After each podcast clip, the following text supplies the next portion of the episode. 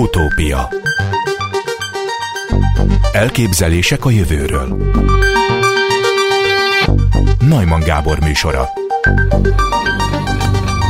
a Hun-Ren Energiatudományi Kutatóközpont részvételével ünnepélyesen felavatták a JT60SA kísérleti fúziós berendezést. Európa és Japán a fúziós energia útját megnyitó áttörést ünnepli. Itt van velünk Szepesi Tamás, a Hunren Wigner Fizikai Kutatóközpont kísérleti plazmafizikai csoport fejlesztő mérnöke. Jó napot kívánok! Jó napot kívánok, köszönöm a lehetőséget, szeretettel üdvözlöm a hallgatókat. Milyen áttörést sikerült elérni? Az áttörés lényege abban áll, hogy elkészült egy új fúziós kísérleti berendezés, a jelenleg épített legnagyobb méretű és várhatóan a legnagyobb teljesítményű fúziós kísérleti berendezés épült meg Japánban. Ez egy nagyon hosszú történetre, történettel rendelkező esemény, ami most végül gyümölcsöt hozott, ugyanis egészen 2007-ig kell visszatekintenünk, hogyha ennek a történetnek, történetnek az elejét szeretnénk látni. Ugyanis akkoriban döntötték el, hogy a, az ITER nevű, még a JT60 ESA-nál is nagyobb fúziós kísérleti berendezés Franciaországban fog megépülni, és ezzel párhuzamosan pedig létrehozták az úgynevezett broader approach, tehát szélesebb látószög, szabadon fordítva megközelítés rendszerét, amiben megígéretet tett Európa, hogy mivel Európában épül meg ez a nagy fúziós kísérlet, ezért Japánban is fog épülni egy hasonló, bár lényegesen szerényebb képességgel kell rendelkező, ugyanakkor a jelen idő szerint még mindig a legmodernebb és a legnagyobb teljesítményű berendezés. Mit jelent az, hogy a legnagyobb teljesítményű? Milyen teljesítményről lehet beszélni egy ilyen kísérleti fúziós erőmű esetében? Igen, hát itt igazából két dologra is értettem a teljesítményt. Egyrészt a, a tudományos potenciára, tehát itt egy olyan kísérlet készült el, aminek a tudományos potenciája jelenleg a, a legmagasabb a magfúzió területén. Tehát olyan a, e, új eredményeket várunk ettől a berendezéstől, amilyet neked korábban meg semmilyen másik eszközzel nem lehetett vizsgálni.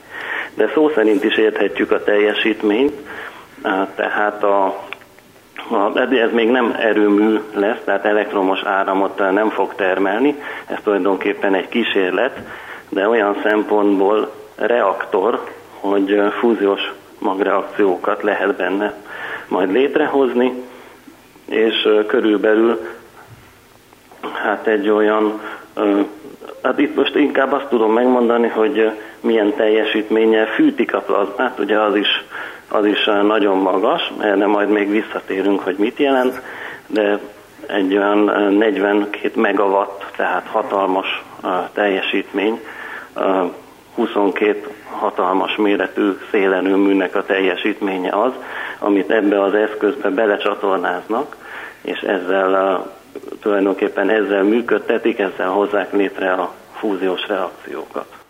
A Hunren Energiatudományi Kutatóközpont kutatói és mérnökei a fúziós berendezésekben lévő milliófokos plazmák megfigyeléséhez létfontosságú diagnosztikai célokat szolgáló EDICAM Event Detection Intelligent Camera nevű videokamera rendszer kifejlesztésével járultak hozzá a projekt sikeréhez. A nagysebességű digitális technológián alapuló innovatív edikam képessége ezeknek az extrém körülményeknek a rögzítésére és elemzésére alapvető jelentőségű a fúziós folyamatok megértéséhez olvasni a hírmagyarázatban. Egy olyan kameráról van szó, amelyik kibírja a több millió fokos megterhelést? Hát nagyon uh, egyszerűen szólva igen, de akkor egy kicsit csalnék, ha azt mondanám, hogy kibírja ugyanis természetesen a kamerát nem tesszük ki közvetlenül ennek a hatalmas hőterhelésnek. Szerintem kanyarodjunk vissza egy kicsit még oda, hogy, hogy miért van ilyen nagy hőmérséklet egy fúziós reaktorban. Mert hogy azt kell előállítani, ami a napban mindig előfordul, illetve a naptól vettük át ezt az ötletet, nem? Így van, tehát ahhoz a hasonló módon szeretnénk energiát termelni, mint a, ahogy a nap termeli az energiát. A, az a fontos különbséggel, hogy nekünk sem annyi időnk, sem akkora hatalmas területünk, tömegünk nincsen itt a Földön, mint amit a nap képvisel. Tehát nekünk a napnak egy kicsinyített változatát kell úgymond itt hasznosítani. Ez viszont azt kívánja, hogy sokkal magasabb hőmérsékletet kell elérnünk, mint ami a napban van. Ez az a 100 millió fok, amiről hallottunk a hírben is. Várjunk csak egy pillanatig, hogy Igen. annyit, bár készítettem a fúziós erőművekről interjút, és ott erről szó volt, hogy azért kell ilyen magas hőfokot, tehát 100 millió fokot előállítani a Földön, holott a napnál egy vagy két vagy három millió Celsius fokról van szó csupán, ami szintén írdatlan meleg, de akkor is azért egy nagyságrendel kisebb, mint amit a Földön elő kell állítani, mert ugye a nyomást azt nem tudjuk előállítani. Így van, tehát nekünk egy sokkal kompaktabb uh, energiaforrást kell használni, hogyha olyan mennyiségű energiát szeretnénk termelni, amit, amit megéri, tehát ami tényleg egy erőmű méretű, akkor akkor nekünk egy kis helyen kell ezt megvalósítani, nem tudunk olyan hatalmas tömeget és, és térfogatot használni, mint ami a napban van. Világos, és azt kompenzálják a hőmérséklettel. Így van. Így van. Tehát egy kicsit más anyagokat is használunk, a napban a hidrogén fúzionál héliummá, tehát azzal a héliummá, amit a, a gázos lufiban is ismerünk. Mi Szintén héliumot tervezünk használni a fúziós reaktorokban, de a hidrogén, bocsánat, de a hidrogénnek a nehezebb izotópjait, a deutériumot és tríciumot, amik szintén hidrogén anyagok, tehát elem, hidrogén elem az, ami a, az üzemanyag, de mégis annak egy nehezebb változata. Ezzel egyébként könnyebb fúziós reakciókat létrehozni, mint az alap hidrogénnel. Tehát a nap az rosszul tudja, hogy amit csinál, az nem a legoptimálisabb ebben az esetben? A nap tökéletesen tudja a dolgát, ugyanis ezért képes a nap évmilliárdokig működni, közel azonos teljesítménnyel, anélkül, hogy mindenféle kilengések lennének benne, és ezért állandó hőmérsékletet és fényt tud biztosítani. Ja, de itt a mi esetünkben, bocsánat, hogy ebben az esetben nekünk nincs szükség arra, hogy évmilliárdokig működjön, ugye? Így van. Aha. Így van, ezért használhatunk a nehezebb hidrogénizotópokat, amik könnyebben tudnak fúzionálni, ellenben nagyobb hőmérsékletet is hoznak létre. Dr. Horváth Ákos, a Hunden EK főigazgatója kiemelte a létesítmény globális jelentőségét a tudományos kutatásban. Azt mondta, hogy a magfúzión alapuló energiatermelés az emberiség nagy kihívása, a kapcsolódó megoldások fejlesztésében a Japánban létesült berendezés jelentős mérföldkőnek számít. A fúziós eszköz fontos tudományos kísérletek helyszíne lesz a következő évtizedekben. Milyen kísérletek eh, lesznek a most átadott berendezésben, illetve még visszatérnék ahhoz a kérdésre, hogy, eh, hogy ez a fotóaparátushoz milyen anyagokra volt szükség a megépítésénél? Igen, akkor a második kérdésre válaszolnék előhöz, mert az, először, mert az a folytatása annak, igen, igen. már korábban elkezdtünk, hogy ezt a hatalmas hőmérsékletet elviselő kamerarendszert kell tervezni. Ezt úgy kell elképzelni, hogy, hogy végül is egy speciális kamerát használhatunk, ami alapesetben nem ellenállóbb a hőmérséklettel szemben például, mint akármelyik másik kamera, az a épített környezet, amiben belehelyezzük, azt teszi lehetővé, hogy ilyen körülmények között is működjön. Ez a, a mi kameránk egy rozsdamentes acél csőben foglal helyet. Ezzel a csővel tudjuk egészen közel juttatni a plazmához, tehát körülbelül egy olyan 20-30 cm-re vagyunk a plazma szélének nevezett térrésztől. Ami közel 100 millió Celsius fokos. A, a plazma belseje, de az még egy fél méter, tehát nincs olyan messze. Igen. A plazma széle milyen meleg? A plazma széle is azért több tízezer fokos. Aha. És a, emiatt egy vízzel hűtött, szintén rozsdamentes acél hőpajzsot kell a kamera elé helyeznünk, és ebben a hőpajzsban található egy 5 mm-es pici apró lyuk, és mi azon keresztül nézünk be. Aha. Tehát ez, ehhez még szükségünk van egy, egy különleges optikai rendszerre, ami úgy épül föl, hogy ez a pici apró lyuk az optikai rendszernek a része, a teljesen szokványos a fényképezőgépeken használt a objektívekben, és található egy ilyen térrész, hogy ezt nevezik az irisnek, vagy rekesznek, a, amivel be lehet állítani a fényerőt. Hát nekünk ez fix, de az optikai rendszerekben szokott lenni ilyen aprójuk, tehát ezt mi ki tudtuk használni, és úgy építettük fel utána a lencserendszert, hogy ez a része legyen, tehát ez minket nem korlátoz abban, hogy nagy térszögben, 80 fokos szögben láthassunk, és gyakorlatilag a, a berendezésnek közel az egyötödét látjuk, ami olyan szempontból nagy, szó szerint nagy szó, hogy ez már egy nagy fúziós kísérlet. Itt a, a körülbelül ilyen 4-5 méteres magasságra és 3 méteres szélességre kell gondolni, tehát ez egy hatalmas kamra, amiben mi belenézünk, és ennek a körülbelül egyötödét tudjuk látni, azért csak az egyötödét, mert a fúziós kísérletek többsége tórusz alakú, tehát úszógomi alakú.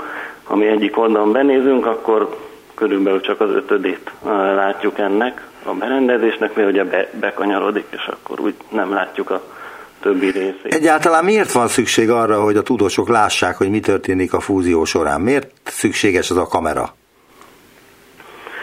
Igazából nem is magát a, a fúziós reakciót akarjuk látni, azt nem is tudnánk, mert ez egy olyan értelemben is szokványos kamera, hogy a látható fénytartományában működik, mint a telefonoknak a fényképezőgépe, tehát ugyanazt látja, mint az emberi szem, viszont azt látjuk vele, a, hogy mi történik magával a berendezéssel. Tehát itt nekünk arra kell gondolni, hogy van ez a közel 100 millió fokos plazma anyagunk, és ezt be akarjuk zárni egy olyan tartályba, ami szobahőmérsékletű.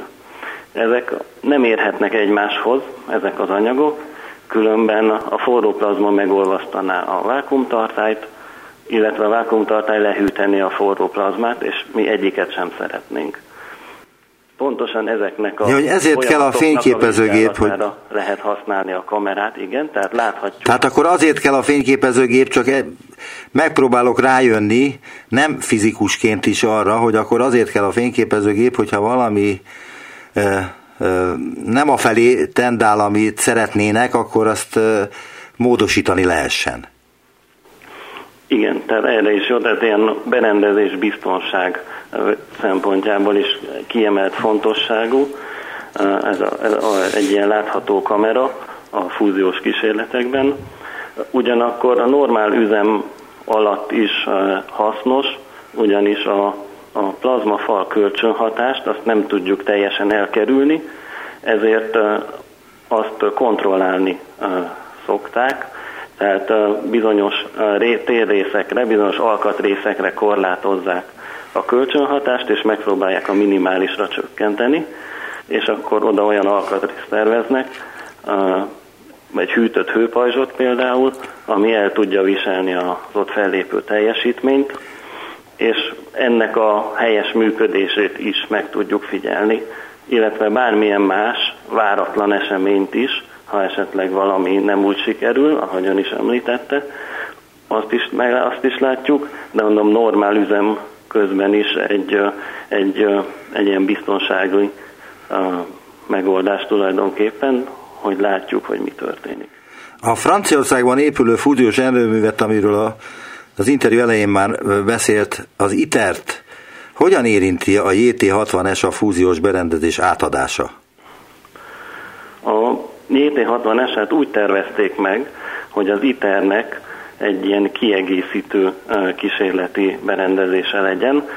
Tehát a, a JT60-SA-ban lehet olyan dolgokat vizsgálni, ami az ITER számára fontos, és ott meg akarják ismételni, csak még nagyobb méretben. Ugyanakkor, Mennyivel nagyobb az ITER, mint ez a JT60-SA?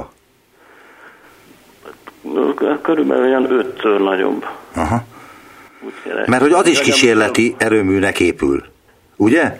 Az sem erőműnek épül még az ITER, tehát az is az lesz várakozásaink szerint az utolsó kísérlet egy demonstrációs erőmű előtt, de az már olyan méretű lesz gyakorlatilag, mint egy demonstrációs erőmű. Azt írják még a tájékoztatóban, hogy a fúziós energiának számos előnye van, ennek köszönhetően a jövő energia mixének ígéretes jelöltjeként tartják számon. Na most, amikor a fúziós erőmű megépítése elkezdődött 2008-ban, arról cikkeztek a lapok, hogy a fúziós erőmű megoldja az emberiség minden energiaigényét. Az energia mix meg az ígéretes jelölt messze van az akkori elképzelésektől. Mi az oka ennek a visszalépésnek? Hát ez egy nagyon jó kérdés, ez, ennek szerintem rendkívül sok aspektusa van a politikaitól a gazdasági keresztül, egyszerűen a, a fizikai korlátokig, illetve a technikai korlátokig, amiket le kell győznünk ahhoz, hogy a fúziós energiát végül hasznosítani tudjuk. Ugyanakkor a, azt is még hozzá kell tenni, hogy a, egy fúziós erőmű, ha elképzeljük, a, egy atomerőműhöz hasonlatos lesz olyan szempontból, hogy, hogy nagyméretű, nagy teljesítményű berendezésről van szó, tehát nem lehet akárhova telepíteni, és emiatt mindig szükség lesz kisebb méretű erőművekre, amik esetleg olyan helyeket látnak el, ahol nincs szükség egy hatalmas méretű erőműre. Tehát akkor ez nem oldja meg az emberiség minden energiagondját? Hát jelentős mértékben hozzá tud járulni szerintem, ugyanis egy környezetbarát energiaforrásról van szó. Olyan energiaforrás a fúzió, ami nem termel üvegházhatású gázokat, nem termel mérgező anyagokat, illetve rendkívül hatékony a, az üzemanyag felhasználása, tehát ugye ugyanúgy magreakciókból nyerjük az energiát, mint az atomerőműveknél, ami azt jelenti, hogy egy fúziós erőműnek a elnézést üzemeltetéséhez körülbelül 10 vagy 100 milliószor kevesebb üzemanyagra van szükség, mint egy szénerőmű esetében. Mi a... Ez a Igen. hatalmas különbség, tehát borzalmas különbség egy 10 vagy 100 millió szoros különbség. Ez azt jelenti, hogy nem kell óriási bányákat létesíteni, és, és a Földet olyan mértékben megmozgatni, szét tudni átalakítani, mint egy szénbánya esetében. Mi a különbség a kísérleti fúziós erőmű és a nem kísérleti fúziós erőmű között? Tehát erőmű, tehát fúziós kísérleti és nem kísérleti. Igen, igen, mi a különbség?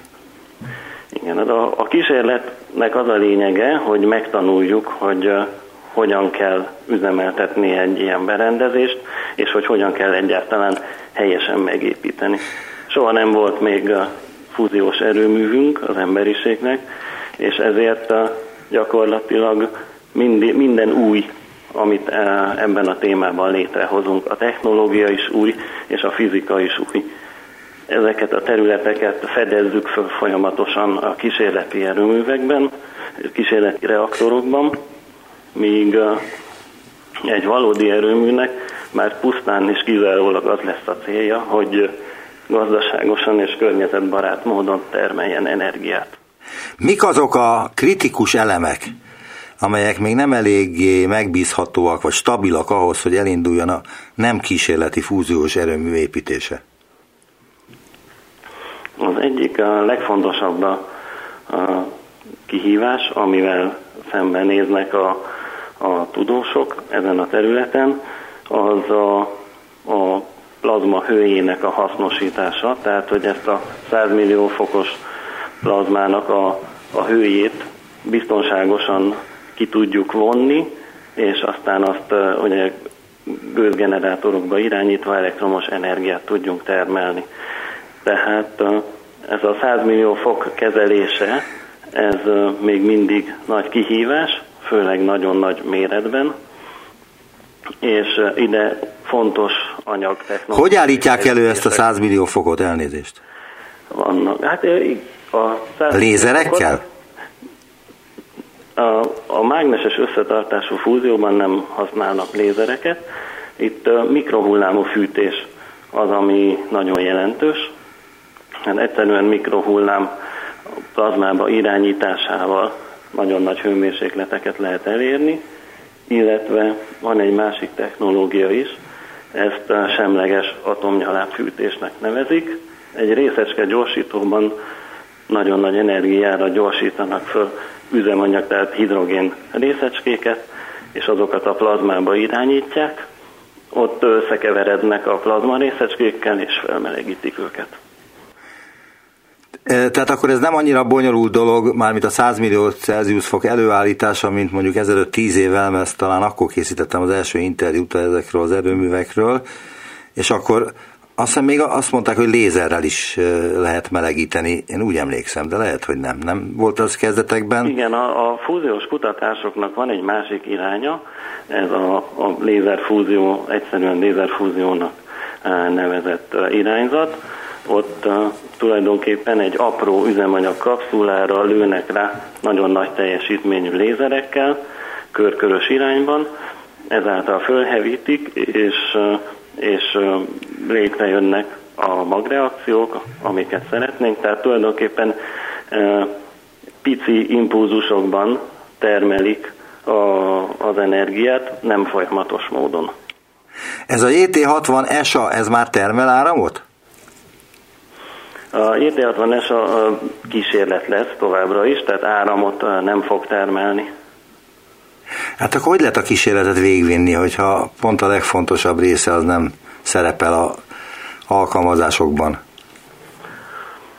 Az áramtermelés módja az, az tökéletesen ismert. Tehát a nagyon sok erőműnél ugyanazt a, a típusú áramfejlesztést módszert használják, gőzgenerátorokkal hajtanak igen, Tehát akkor ugyanaz lesz ott is. Tehát végülis ugyanaz lesz, mint az atomerőműnél, vagy egy szénerőműnél, vagy egy gázerőműnél. Ugyanaz a módszer. Nekünk csak a hőt kell tudni előállítani. Mit gondol, hogy mikorra készül el az ITER? Illetve mikorra készülnek el, ha jól tudom, Kínában és az Egyesült Államokban is vannak ilyen kísérleti erőmű építések, hogy ezek mikorra készülnek el? Nem feltétlenül bocsátkoznék találgatásokba ezzel kapcsolatban. Amint mondtam, itt olyan technológiai kihívásokkal állnak szembe az emberiség, amilyenekkel korábban még sosem. Ezért megbízható ütemtervet ilyenkor sosem lehet mondani. Világos, de arra tud-e választ adni, hogy, hogy akkor ez biztos sikerülni fog valamikor? Tehát, hogy előbb-utóbb a fúziós erőmű működni fog a Földön. Tehát erre azt lehet mondani, hogy igen? Igen, igen, ebben biztosak lehetünk. Tehát akkor valamikor, ki tudja mikor, az emberiség képes lesz olyan energiát előállítani, ami egyrészt nem veszélyes, másrészt korlátlanul a rendelkezésére áll. Én ebben bízom, hogy ez sikerülni fog, igen. Nagyon szépen köszönöm az interjút. Szepesi Tamás, a Hunden Wigner Fizikai Kutatóközpont Részecske és Magfizikai Intézet plazmafizikai osztály kísérleti plazmafizikai csoport fejlesztő mérnöke volt az utópiában. Viszont hallásra! Viszont hallásra! A Klubrádió korábbi adásának ismétlése következik. Utópia Elképzelések a jövőről Najman Gábor műsora.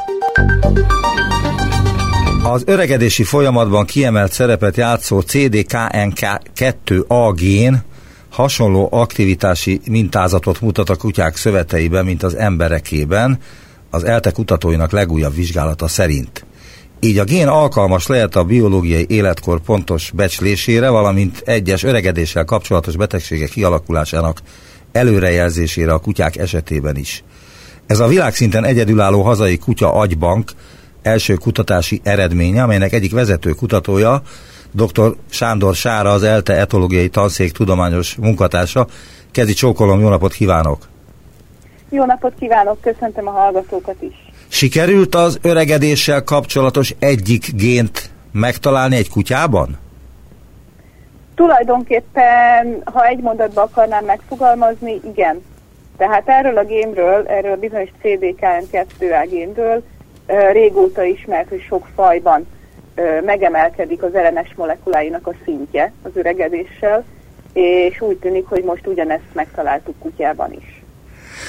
És ezt be lehet határolni, hogy ez mikortól emelkedik meg? Tehát egy kutyánál, vagy egy embernél, tehát ez korhoz, vagy, vagy mihez köthető?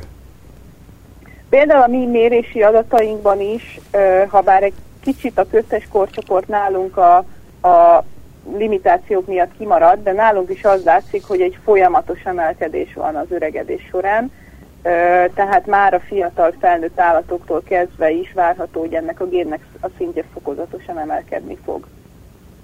Igen, de azt próbáltam kérdezni, lehet, hogy rosszul tettem fel a kérdést, hogy ez mikortól datálódik, tehát hogy mikor kezdődik el az öregedés, amikor ez a bizonyos CDKN2, CDKN2A gén megjelenik, és egyre több lesz belőle. Maga a kérdés, hogy mikortól kezdődik el az öregedés, egyébként nem is olyan könnyen megválaszolható, mert vannak olyan modellek, amelyek tulajdonképpen onnantól számítva egy, egy folyamatos, konstans változás sorozatnak tekintik azt, ami az öregedésben végződik, hogy az állat megszületik vagy akár ugye az ember. Tehát vannak szakaszai, nyilván van egy szakasz, amikor azt mondjuk, hogy gyermek, illetve állatok, nagy kölyök, fiatal, fiatal, felnőtt, érett felnőtt és időskor.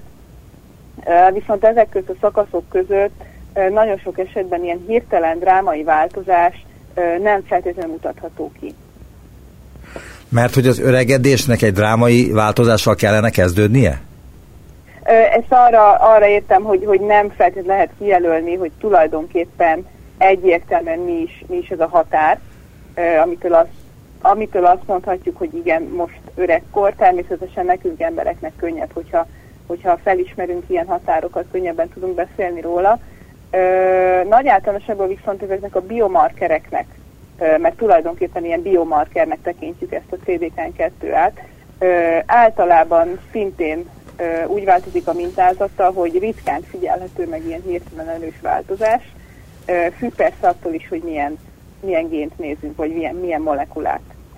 Tehát ez a gén a születéskor is már a szervezetben benne van, a kutyájéban és Igen. az emberében is?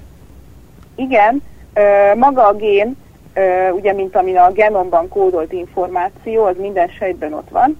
Amit mi vizsgálunk, hogy erről a kódolt információról hány ilyen hírvívő molekula, ez ma már a Covid miatt mindenkinek ismeres lehet ez az RNS molekula, hogy ebből hány keletkezik. Minél több ilyen RNS molekula van, annál aktívabb a gén. Így szoktuk általában mondani. És ennek a génnek az aktivitása már a fiatal állatokban is fontos lehet. Például, hogyha valamilyen sejtet olyan sérülésért olyan károsodás bármilyen környezeti hatástól, hogy mondjuk elrákosodna, akkor ez az egyik olyan gén, aminek az a funkciója, hogy, hogy megállítja a sejt növekedését. Tehát úgy hívják, hogy egy ilyen szenet kényszeríti a sejtet, és nem lesz képes tovább osztódni. És ezt a vérből is ki lehet mutatni, vagy ehhez bonyolultabb vizsgálatokra van szükség? Mármint igen, ezt a, a CDKN2 agént. Igen, igen, a CDKN2-ának az RNS molekulái a vérből is kimutathatók, a mi mostani kutatásunk még nagyon kezdeti fázist vizsgált ebből a szempontból, mert... Itt most megakasztanám egy pillanatra, ne haragudjon, önt, önt is idézném ebben a kérdésben. Sokat segített az indulásban, hogy meglátogathattuk Palkovics Miklós professzor Humán Agyszövet bankját, és beszélhettünk vele a tapasztalatairól, nyilatkozta ön. A bank jelenleg több mint 130 kutya agyat és többek között bőr és izomszövet mintákat őriz. A rövid négy órán belüli postmortem mintavételezés lehetővé teszi a gén expressziós vizsgálatokat, mivel a gyorsan bomló RNS-t is épségben meg tudjuk őrizni, mondja ön dr. Sándor Sára genetikus. Ezt abból olvasom föl, amit elküldtek nekem tájékoztatóban. Ő az első szerzője két friss publikációnak is, ami a bankhoz kötődik. Hamarosan a Gero Science folyóiratban jelenik meg a csoport összefoglaló tanulmánya a biobankokról és az új magyar bank módszertani eljárásairól. Most idézem, minket is meglepett, milyen szívesen fogadták a bírálók a cikkünket. Valószínűleg azért, mert kevés olyan állatfajt ismer, állatfaj ismert, amelynél természetes körülmények között kialakul az időskori demencia, de a kutya ezek közé tartozik. Négylábú társaink az öregedés kutatásban is a legjobb barátainká válhatnak. Eddig az idézet. De uh, visszatérnék arra a kérdésre, hogy mikor kezdődik az öregedés, mikor kezdődik a kutyáinkban a demencia, hány éves kor után, illetve milyen állatoknál figyelhető még meg az időskori demencia? demencia az meglepően ritkán figyelhető meg különböző állatfajokban. Pont emiatt is gondolja azt a tudomány, hogy a kutya nagyon jó segítője lehet az öregedés kutatásnak ebből a szempontból, mert hogy kutyáknál viszonylag rendszeresen előfordul demencia. Fejből, bocsánat, most nem biztos, hogy jó adatot idézek, de mások kutatási eredményei szerint 15 éves kor fölött már a kutyák több mint harmada, de akár fele mutat valamilyen demenciára utaló tünetet. Ezt alá támasztani, mert volt nekem 15 év ves, 15 éves kora születésnapja előtt halt meg, de 15 éves kutyám, amelyik már hát súlyos demenciát mutatott, de nem voltunk abban biztosak, hogy ez demencia, nem voltunk meggyőződve arról, hogy ezt nem direkt csinálja.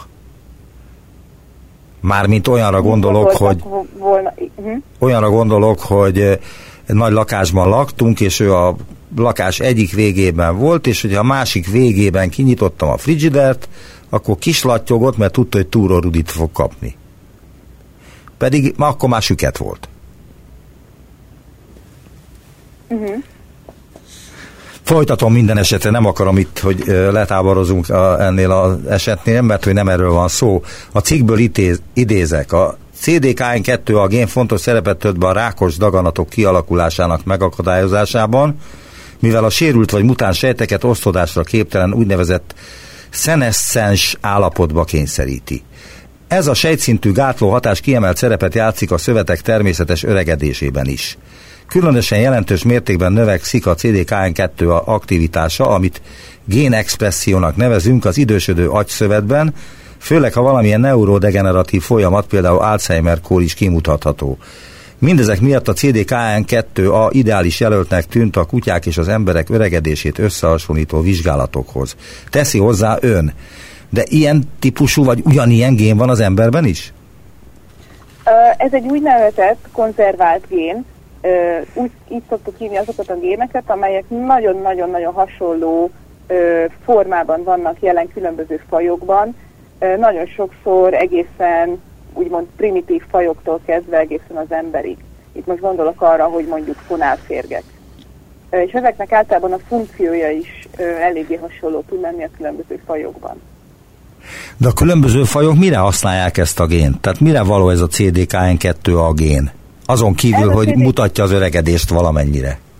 Ez a CDK2A nagy valószínűséggel általánosan arra alakul ki az evolúció során, hogy szükség esetén szeretet játszon a sejtek osztódásának a leállításában, tehát pont azért, mert tulajdonképpen nagyon-nagyon sok faj, szinte az összes faj ö, esetében előfordulhat valamilyen rákos elváltozás, és ezeknek a rákos elváltozásoknak kell, hogy legyen szabályozó mechanizmus, ami meggátolja őket.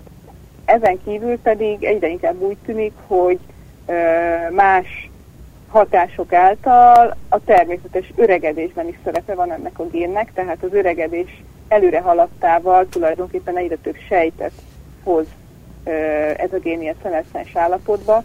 Azon még vitatkoznak a kutatók, és ki tudja, lehet, hogy ehhez majd mi is hozzáteszünk egyszer, hogy ez azért történik-e, mert egyre több sejtben olyan nagy mértékű a károsodás, hogy már le kell állítani az, oszt- az osztódásokat, vagy valamilyen belső mechanizmus, egy ilyen úgymond öregedési program az, amely elkezdi leállítani a sejtek osztódását.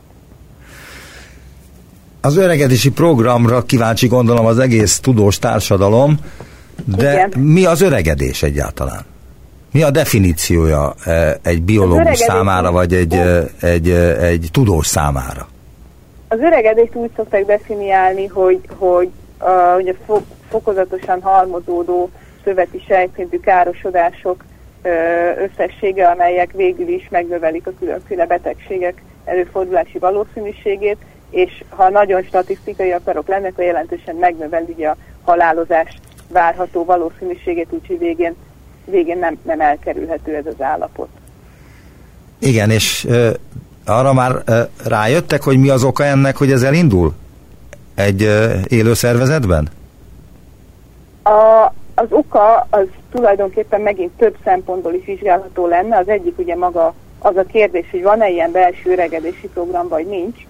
A másik kérdés, ami az evolúcióbiológusoknak a, a témaköre, hogy egyetlen az evolúció során miért alakult ki az, hogy az élőlények megöregszenek és elpusztulnak. Erre nagyon sok modell van, nagyon sok ötlet van rá, hogy ez miért alakult ki. Nagy általános... Mondan egy párat? Hogy Mondan egy párat, hogy miért alakult ez ki? Mert azt hiszem, hogy mindenkit ez foglalkoztat, hogy megszületünk, fölnövünk, aztán megöregszünk és meghalunk, ezt mindenki természetesnek tartja, és azt gondolja, hogy ez a világ normális menete, de hogy tényleg ez a világ normális menete-e? Nagyon kevésen élőlény van, ismerünk néhányat, amely úgymond halhatatlan, tehát hogy nem igaz rá ez a szabály, például a hidra fajok egy része ilyen, ez ilyen kis édesvízi csalánozó. Viszont a legtöbb fajra igaz, hogy megöregszenek az egyedei és elpusztulnak. A legelterjedtebb elképzelés szerint tulajdonképpen ennek az az oka, hogy a fajoknak a változó környezethez való alkalmazkodását azt szolgálja, hogyha a generációk képesek lecserélődni. Tehát, hogyha egy adott generáció ott maradna párhuzamosan a fiatalabb fiatal generációkkal, akkor egyrészt egy idő után nem lenne elég férőhely, elég táplálék, másrészt az alkalmazkodási képesség is csökkenne. Tehát az öregedés maga is valamikor kialakult az ősi időkben pontosan azért, mert gyakorlatilag így lehet működni normálisan, tehát így nem lesz túl népesedés, vagy túl állatosodás, tehát, hogy... Igen, könnyen lehet, hogy egyszer ez egy adaptív, így hívjuk azt, hogy az alkalmazkodás segítő jelenség volt. Kezdetekkor. Mit nevezünk kezdetekkornak? Valamikor a kezdetekkor, igen. Uh-huh. Azt is írják még, a kutatásban 26 többféle fajtájú kutya agyának homloklebenyét, vázizomszövetét és bőrét vizsgálták. Kiderült, hogy minél idősebb egy kutya, annál magasabb az agy és izomszövetében a CDKN2A expresszió. Ez azt is jelenti, hogy az öregedés először az agyban indul meg? Ez egy nagyon érdekes kérdése megint a tudománynak, hogy magának a központi idegrendszernek az öregedése milyen szerepet tölt a teljes szervezet öregedésében. Az öregedési programmal, tehát azzal az elképzeléssel kapcsolatban egyre több jel mutat rá, hogyha van ilyen öregedési program, akkor annak a szabályozásában maga a központi idegrendszer sok, sok központi funkciót tölthet be. És ezt a fajta vizsgálatot, amit önök végeznek, ezt az embereknél nem vizsgálták? Tehát, hogy ö, ö, furcsának találom, hogy önök rájönnek, és az emberi ö, genommal foglalkozó tudósok pedig nem. Dehogy nem, tehát ennek a génnek az öregedéssel összefüggő ö, expresszió változása, tehát ez az a bizonyos RNS molekula mennyiség, amit említettem, ö, ez emberekben már nagyon régóta ismert és további kutatások folynak, hogy egyre pontosítsák azt, hogy, hogy milyen változások, milyen helyzetben mire utalnak. Olyannyira, hogy például már kimutatták azt is, hogy maláriás megbetegedés után, ami ugye szintén okoz sejtkárosodást, szintén megnövekszik ennek a génnek az RNS molekula szintje a vérben, tehát ilyen értelemben például a betegségekkel kapcsolatban is mutathat valamilyen összefüggést. Mi most csak annyit tettünk hozzá ehhez, hogy megnéztük, hogy az öregedéssel kapcsolatos összefüggés kiemeltem ugye az agyszövetben és a vérben, az hasonló a kutyákban, mint az emberekben. Igen, de hát általában nagy felfedezések is úgy történnek, hogy az ember egészen mást akar felfedezni, vagy mást kutat, és hirtelen bejön oldalról, vagy nem tudja senki sem, hogy honnan valami szikra, és akkor felfedez valami földön kívüli szenzációs dolgot.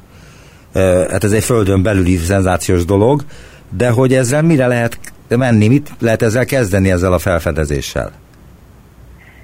Ez, maga ez a felfedezés valószínűleg nem egy ilyen ö, szenzációnak a megelőzője lesz, de a tudományra, és különösen például az öregedés kutatásra igaz, hogy ez a sok kis lépés, ami például jelen esetben a mi kutatócsoportunknak egy nagy lépés előre, de a tudományban egy kis lépés, ez segít, hogy egyre többet és többet tudhassunk majd arról, hogy végül is ö, hogyan zajlik az öregedés, és hogyan lehetne majd közbeavatkozni. Mert hogy ön szerint is közbe kéne avatkozni?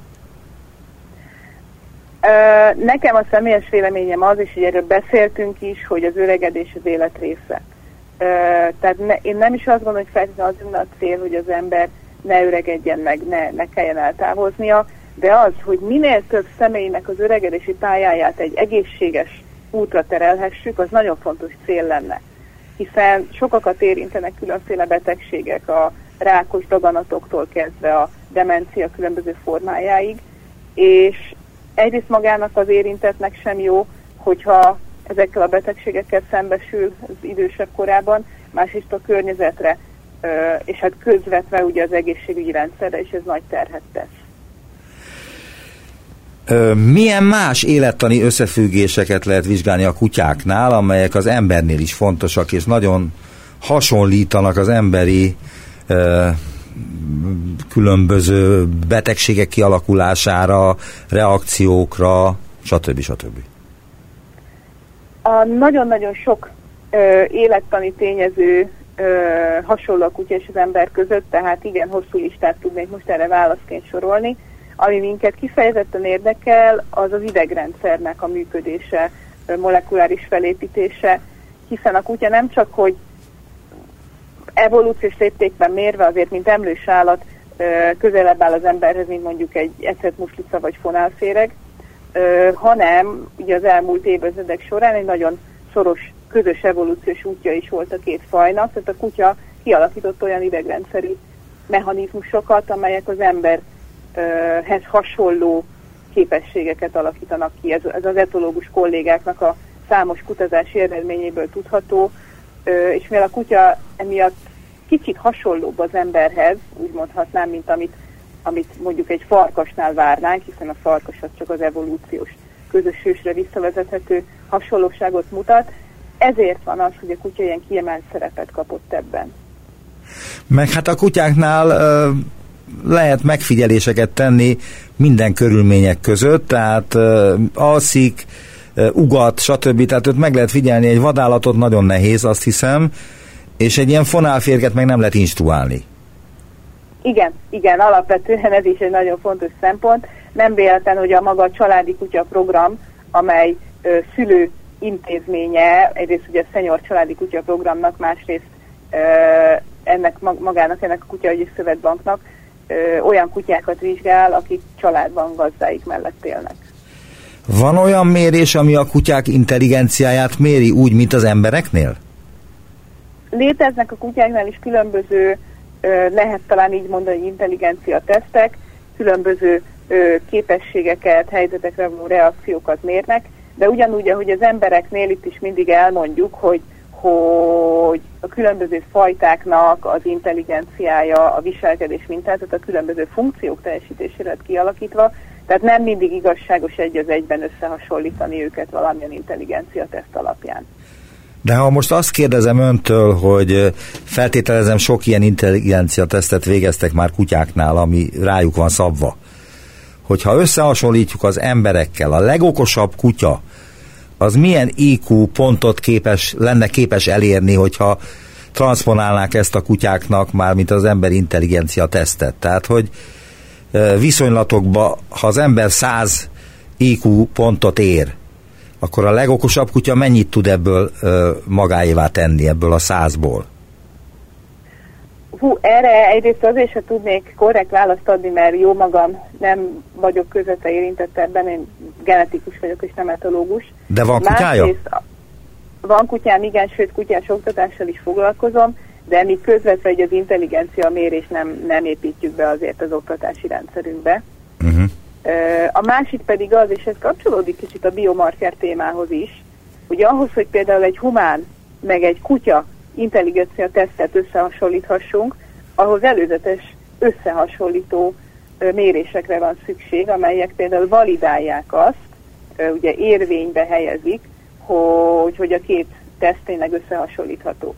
Nem tudok róla, hogy lenne ilyen teszt, amelynél elvégeztek volna ilyen, ilyen részletes és alapos összehasonlítást. Uh-huh. Hogyan folytatják a kutatásokat? Élő kutyákkal?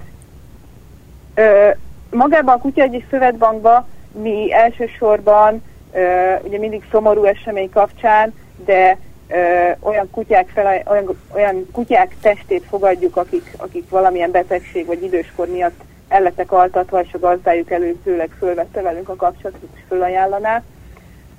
Jelenleg ezt egyébként Budapestről és környékéről tudjuk megtenni ezeket a felajánlásokat elsősorban onnan tudjuk fogadni, hiszen van egy időlimit, amit említett is valamelyik idézet során. Várjunk csak, és szükség is van, tehát hogy vár, várnak jelentkezőket? Igen, igen, ennek a banknak a célja, hogy egy folyamatos bővítés segítségével egy egyre növekvő és egyre szélesebb körű mintagyűjteményt tudjunk a kutatók rendelkezésére, tehát akár külföldi kutatók rendelkezésére is bocsátani. Uh-huh. Nagyon szépen köszönöm az interjú. Dr. Sándor Sára, az ELTE etológiai tanszék tudományos munkatársa volt az utópiában. Kezi csókolom, viszont hallásra.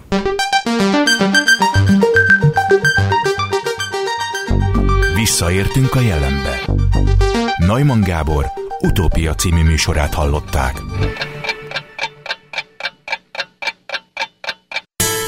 A Klubrádió korábbi adásának ismétlését hallották.